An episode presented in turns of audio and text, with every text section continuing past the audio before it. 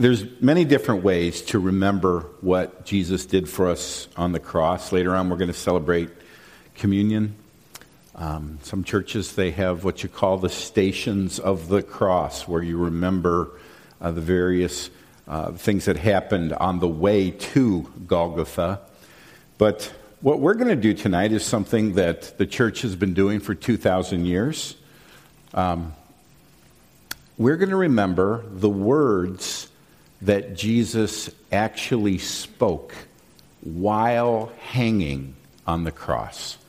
Um, he spoke seven utterances, seven words, seven sentences, um, and we're going to meditate on each one of them. Now, um, first, let me begin by pointing out that the natural response to being hurt is to hurt back. When I was in college, um, my roommate and I, we lived in a dorm, and we were in the basement of the dorm, and we were getting ready for, it was actually for a variety show. And in um, the closet, we had a key to the closet. We were looking through the closet, and we found a big bucket full of old sports equipment. There were basketballs and footballs and hockey sticks. And uh, there were also two pairs of boxing gloves. So when two guys find boxing gloves, we just start putting them on. And there were some other people around, and they tied them up. And we said, You wanna? Sure. So we start dancing around, and boom! So I hit him back, and he hit me back, and all of a sudden we're just going nuts. Because you hit me, I'm going to hit you back. In about 30 seconds, we were exhausted. Because eh, have any of you ever boxed before? Raise your hand. Yeah, it's pretty exhausting, isn't it? But when you get hit, you turn animal, right? The natural response when you're hurt is to hurt back which is why the first words of Jesus are so amazing. He has just been cruelly beaten, flogged, mocked, laughed at, stripped naked. He is hanging from nails in his hands and his feet. He is in agony you would think the natural response would be to look down upon those who had just done this to him and to pray for their eternal damnation in hell.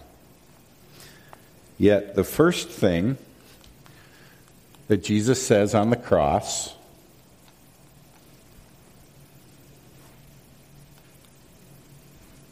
We good? Well, I'm just going to read it. What?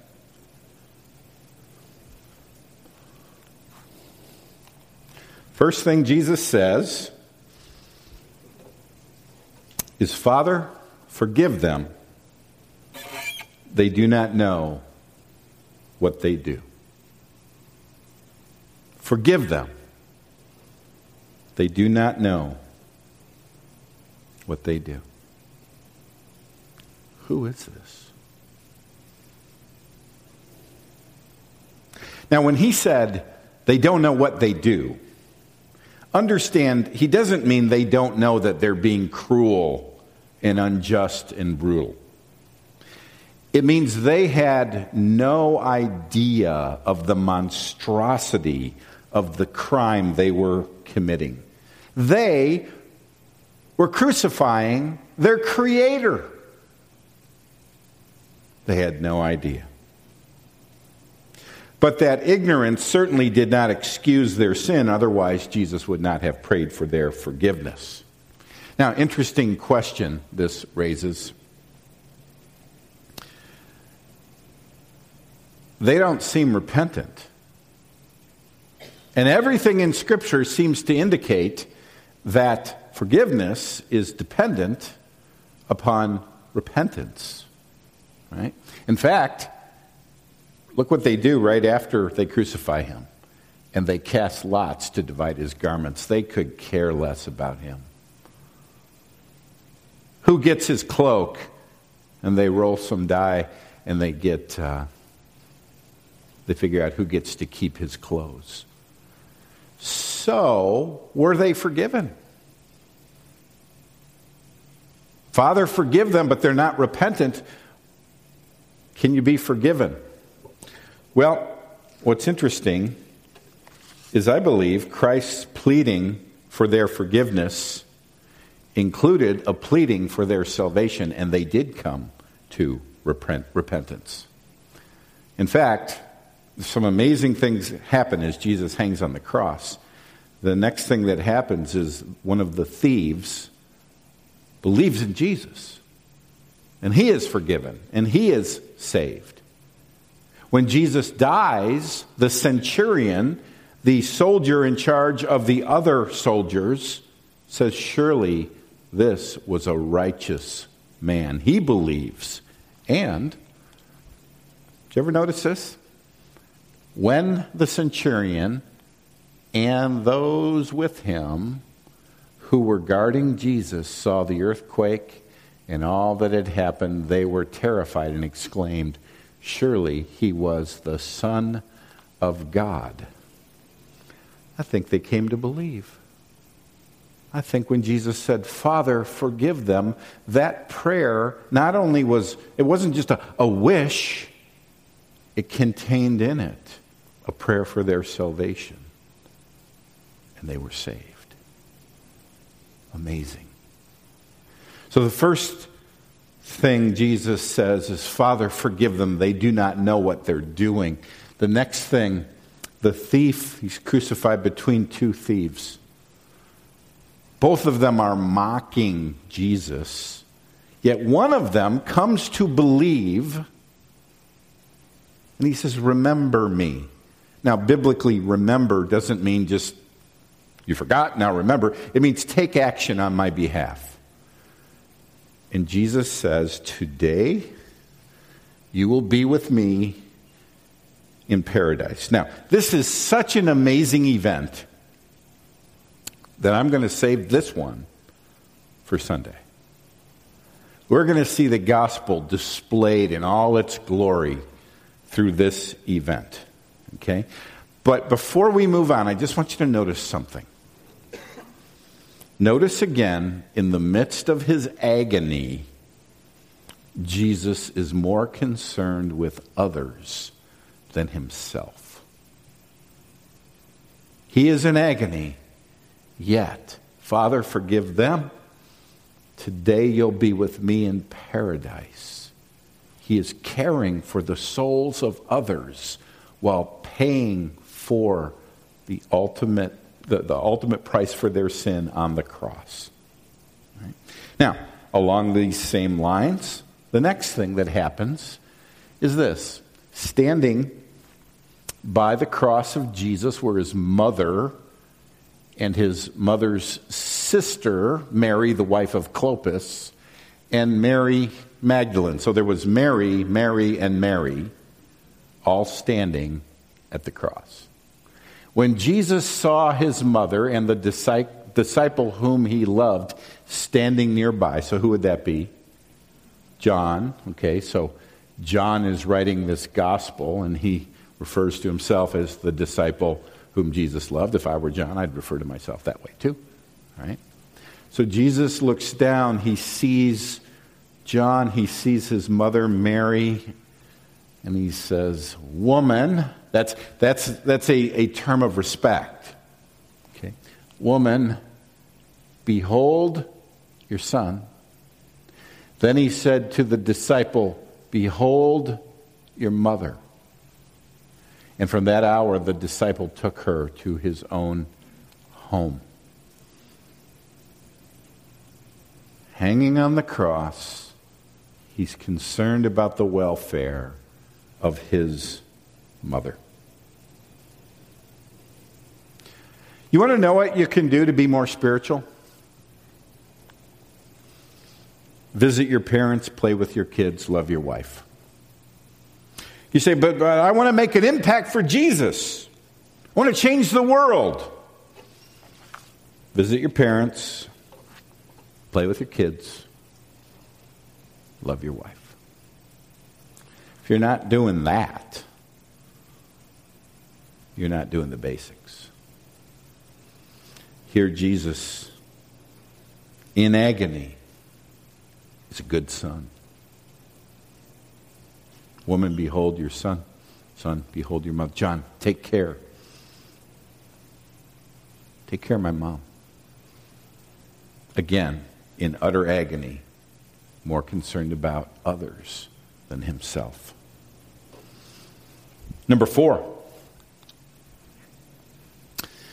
Now, from the sixth hour, okay, now this is, uh, the time is being reckoned as uh, the first hour is 6 a.m. So he was crucified at 9 a.m. He's been hanging on the cross for three hours. Now, from the sixth hour, so this is noon. So, from the sixth hour, there was darkness over all the land until the ninth hour. So, from noon till 3 p.m., it's dark. And about the ninth hour, Jesus cried out with a loud voice, saying, Eli, Eli, Lama Sabachthani, which is interesting because uh, this is in English, but it was written in Greek, but Jesus spoke Aramaic. This is in Aramaic, Eli, Eli, Lama Sabachthani. So Matthew now says, that is, and he translates it for us. Now, he originally translated it from the Aramaic into the Greek, but we get it in the English. My God, my God, why have you forsaken me? Now, um, I like the ESV study Bible. It's a really good study Bible. And here's what the note says on this verse this was not a solar eclipse, since Passover occurred during a full moon, and a solar eclipse can occur only during a new moon. Rather, it is a supernatural act of God. So you, you get that. Some people say, oh, this is just a, uh, uh, an eclipse of the sun. The moon is passing in front. Have you ever seen a three hour eclipse? No. Plus, for the moon to pass in front of the sun, it wouldn't be a full moon, it would be a new moon. You wouldn't see it until it passed in front of the sun.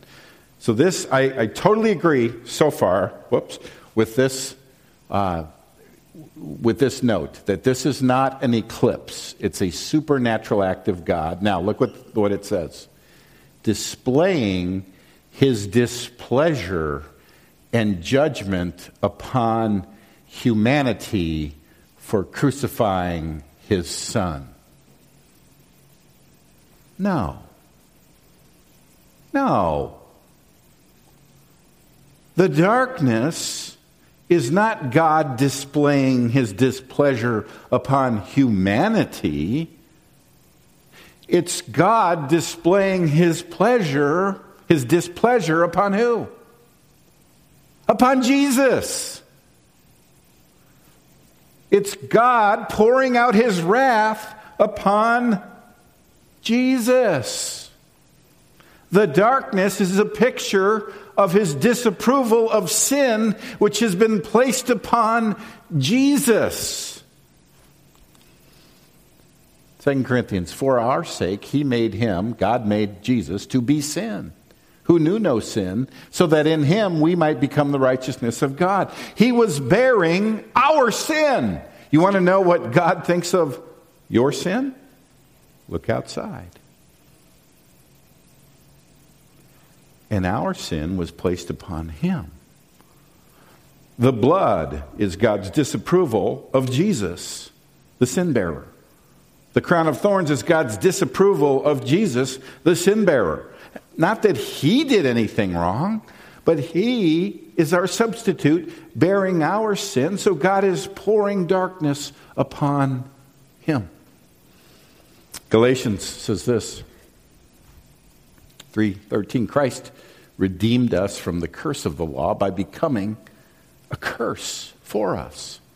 For it is written, Cursed is everyone who is hanged on a tree. He is hanging under the anathema, the curse of God. Right? At this point, there is no pity between God the Father and God the Son. Now, how you reconcile that with the Trinity and their eternal love, I don't, I don't know. No, I don't know. Okay? Um, R.C. Sproul has written about this. See, some people think that when Jesus cried, My God, my God, why have you forsaken me? that Jesus really didn't know why he was hanging on the cross. No. Sproul writes this. He says, His cry was not, as Albert Schweitzer opined, the cry of a disillusioned prophet who had believed that God was going to rescue him at the 11th hour and then felt forsaken. So, some people think Albert Schweitzer was this great, uh, great mind. He may have been great in medicine, he was a liberal who didn't believe Jesus was God. He, th- he thought Jesus was a great human teacher, and he thought God was going to rescue him, but here he hangs disillusioned on the cross. No. Why, why did he cry, My God, my God, why have you forsaken me? He didn't just feel forsaken, he was forsaken. Why did he cry, Why have you forsaken? Because he was forsaken. For Jesus to become the curse, he had to be completely forsaken by the Father. This is a cry of the damned. He is damned by God the Father. This is not a swear word. This is really damnation by God. Then Sproul gets angry at liberal preachers. He says, Every time I hear a preacher tell his people that God loves them unconditionally, I want to ask that the man be defrocked for such a violation of the Word of God. Um, what, what he means is, yes, he loves you unconditionally if you are in Christ. But there was a condition for God to now love you unconditionally, and that condition was his own son had to be, be cursed. Okay? He says, It was as if there was a cry from heaven, as if Jesus heard the words, Damn you. Because that's what it meant to be cursed and under the anathema of the Father. I don't understand that, but I know that it's true. I know that every person who has not been covered by the righteousness of Christ draws every breath under the curse of God. If you believe that, you will stop adding to the gospel and start preaching it with clarity and boldness because, dear friends, it's the only hope we have, and it is hope enough. Stop adding your own works to the gospel. Stop saying, well, it was, it's Jesus plus my prayers, my good works, my or sacraments, my record of my own good that I'm going to bring on judgment day before God. You know how insulting that is to Jesus, who paid the full price, who became a curse, who was damned in your place? Jesus, here I have your record and my record, and between the two of us, maybe we'll get in. No, he paid the full price. Would you please abandon your self effort to get into heaven? your sacramental effort to get into heaven, your religious works to get you into heaven, did he not pay it all?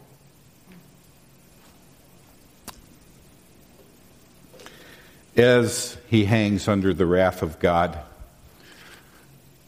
he says, I thirst. I thirst. These words remind us of the very real humanity of Jesus. Remember, Jesus is 100% God, 100% human in one person. Okay? Remember, the Trinity is there's only one God who consists of three persons. The second person of the Trinity is one person who is fully God and fully man in one person. Just sit and think about that for about a day and a half and see if you get it figured out. Okay? Now, some people, like Albert Schweitzer, will say, Well, I'm willing to follow Jesus as a great moral teacher, but I'm not going to follow him as God. They don't buy the deity of Christ. Now, John, who wrote that Jesus said, I thirst, begins his gospel with this In the beginning was the Word, that's another term for Jesus, and the Word was with God, and the Word was God. So from the beginning, Jesus was with and was God, separate from, yet identical to God. So we don't have to come up with some uh, hidden verse to prove the deity of Christ. The, the, John's gospel, his best friend, begins the gospel saying, Jesus is God. Okay? To demonstrate his divinity, he raises people from the dead. He walks on water. He turns water into wine. He feeds thousands of people with one boy's lunch. He confounds the Pharisees and the scribes. He cleanses lepers. He heals whole villages. He casts out demons. He stills the storm. He reads people's minds he raises from the dead. So, one danger is to so emphasize his humanity that you ignore his divinity. But there's another danger, and that is so emphasizing his divinity that you think his humanity was nothing more than an illusion. As a 100% human being, he was born a baby and wrapped in swaddling clothes, and it wasn't a silent night. He increased in wisdom and knowledge and stature. He became tired. He needed a drink as he was passing through Samaria. He needed to rest. He mourned at the death of his friend Lazarus. He slept. He ate. He was hungry. He was betrayed. And he felt the pain of it. And on the cross, he was dying of thirst. It's been 20 hours since he's had a drink. Due to the flogging and the sweating and the beating, he is severely dehydrated. This was all prophesied by David a thousand years earlier. Psalm 22 My strength is dried up like a potsherd, and my tongue sticks to the roof of my mouth. You lay me in the dust of death. Number six. Father, into your hands I commit my spirit. Now, people debate was this the last thing he said, or was the last thing that he said, it is finished? Um, I'm going to tell you in a minute why I think it is finished was the last thing he said. So the second to last thing he says is, Father, into your hands I commit my spirit. Now, um, these words help us to determine how long Jesus was on the cross atoning for our sins. He was on the cross for six hours and then he was done. You see, why is this important? There are a number of Christians who actually believe that Christ then continued to pay for our sins in hell for three days until he rose from the dead. In other words, six hours on the cross, then his soul went to hell uh, for three days, and then finally he was resurrected. But his atonement wouldn't have been six hours, but for three days. Now, that is clearly wrong just from the statements that we've already looked at, or, or from two of them. One of them uh, is he says to the thief, Today you'll be with me in paradise. Not tomorrow, today you'll be with me in paradise. In a moment, he's going to say, It is finished, which is another indication that his atoning work is done. But here he says, Into your hands, Father, into your hands, I commit my spirit. Not, I commit my spirit to three days in, uh, in hell and then into your presence. But now I commit my spirit. Where's the idea come from that he went to hell for three days? Anybody know? Huh? Huh? Huh? Ephesians 4. Nope. the Apostles' Creed. says he was crucified, dead, and buried. He descended into hell. The third day he rose again from the dead. That's where it comes from. You was it wrong? Yeah, it's wrong. Why would, why would God allow the Apostles' Creed to be wrong? Because even the most basic Christian creed is not our final authority. Our only authority is Scripture. Here's something interesting.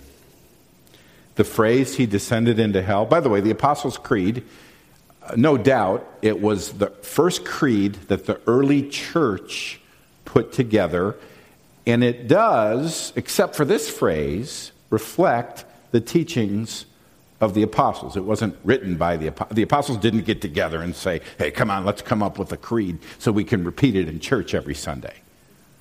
Okay, the early church composed the Apostles' Creed.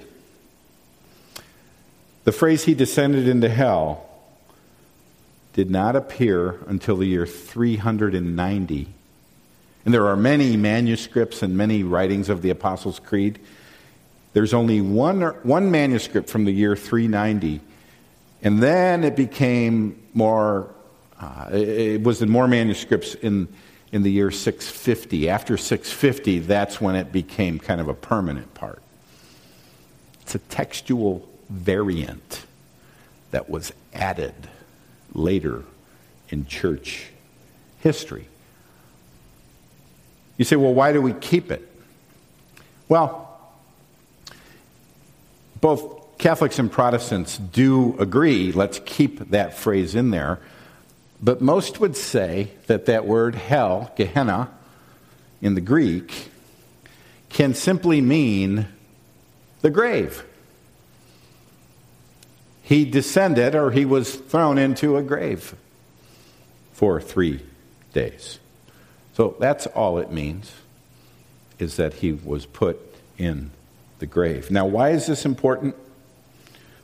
Why, why are we arguing that he only atoned for sin for six hours?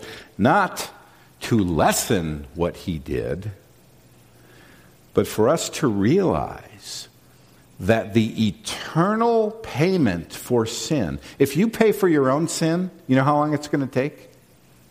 Eternity in hell.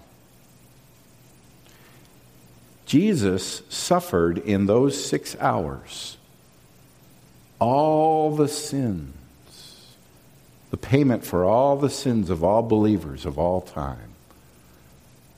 And what that should make you realize is the incredible wrath he experienced. The nails and the blood and the thorns are nothing compared to the wrath of his Father being poured out upon him, atoning for your sins. You say, well, how can he pay in that amount of time an eternal debt? Once again, I don't have an easy answer to that, but he did.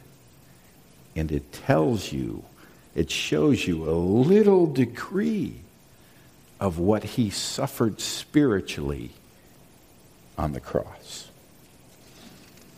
Last thing, he says, It is finished. And here's why I think it's the last thing he said. John says, And he bowed his head and gave up his spirit. So it seems to be that this, he says, Father, into your hands I commit my spirit. And he shouts, It is finished. and he dies. Okay. Now, this is not just a cry of relief. Oh, the suffering is over. This is a statement of the gospel.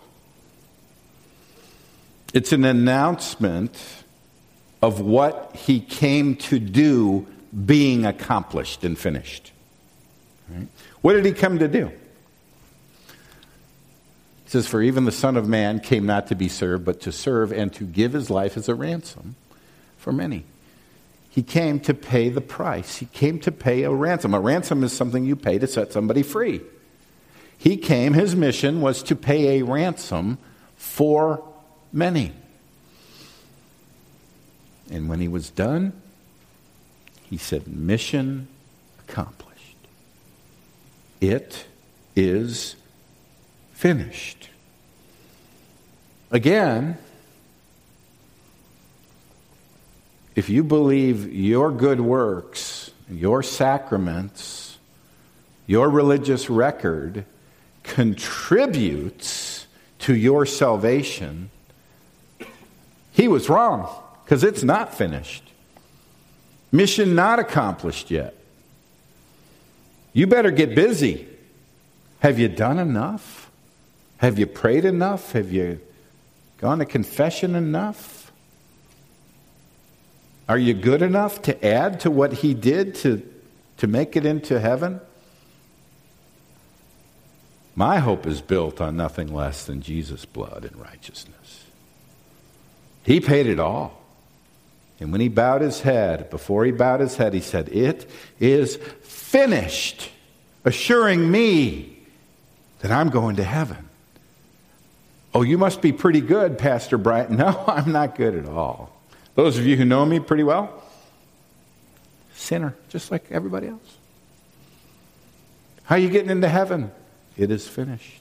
That's the gospel. If, if that's not your gospel, your gospel is not good news. It's pretty bad news. How do you know you've done enough? I haven't done enough. But he paid the full price and said, It is finished. In the Greek, it's tetelestai. It's a word that they've found on ancient receipts. It means paid in full. So, farmer makes a deal, you know, I'll give you X amount of bushels. If you give me from your herd, the exchange is made, the receipt is written, paid in full. It's a victory cry. It is finished. We're going to celebrate communion. You know, in the Old Testament, the Jewish people celebrated a thing called the Day of Atonement On the Day of the Atonement, the Jewish high priest was to take two goats, not one, two goats.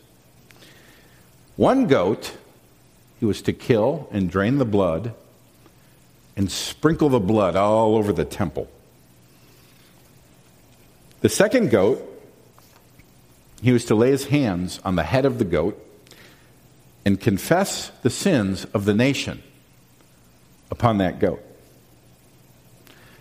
The goat was then to be taken far away from Israel, from the presence of God, into the wilderness. It was to be forsaken, abandoned. Both goats, and here's, here's a, one of these cases where one goat wouldn't tell you the full story. You need two goats to give you the full picture. Both goats are a picture of Christ. On the cross, he is slaughtered to pay for our sins. And on the cross, our sins are laid on him, and he is abandoned, forsaken by God.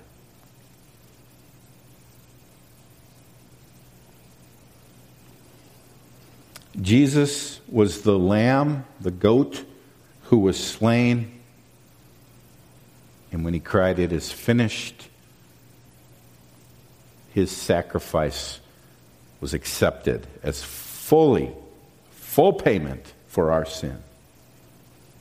Jesus was the lamb who was abandoned, forsaken. When he said, My God, my God, why have you forsaken me? Because he was being forsaken in our place. Now, Sunday, we're going to celebrate the fact that he walked out of the grave alive. God's way of saying accepted, forgiven, fully paid, and as a witness to the world, he's alive. I want to invite you to communion. Communion, after all we've covered, is not to be taken lightly, but we are to rejoice that God loves us enough that He would be willing to go through everything He went through so our sins could be forgiven.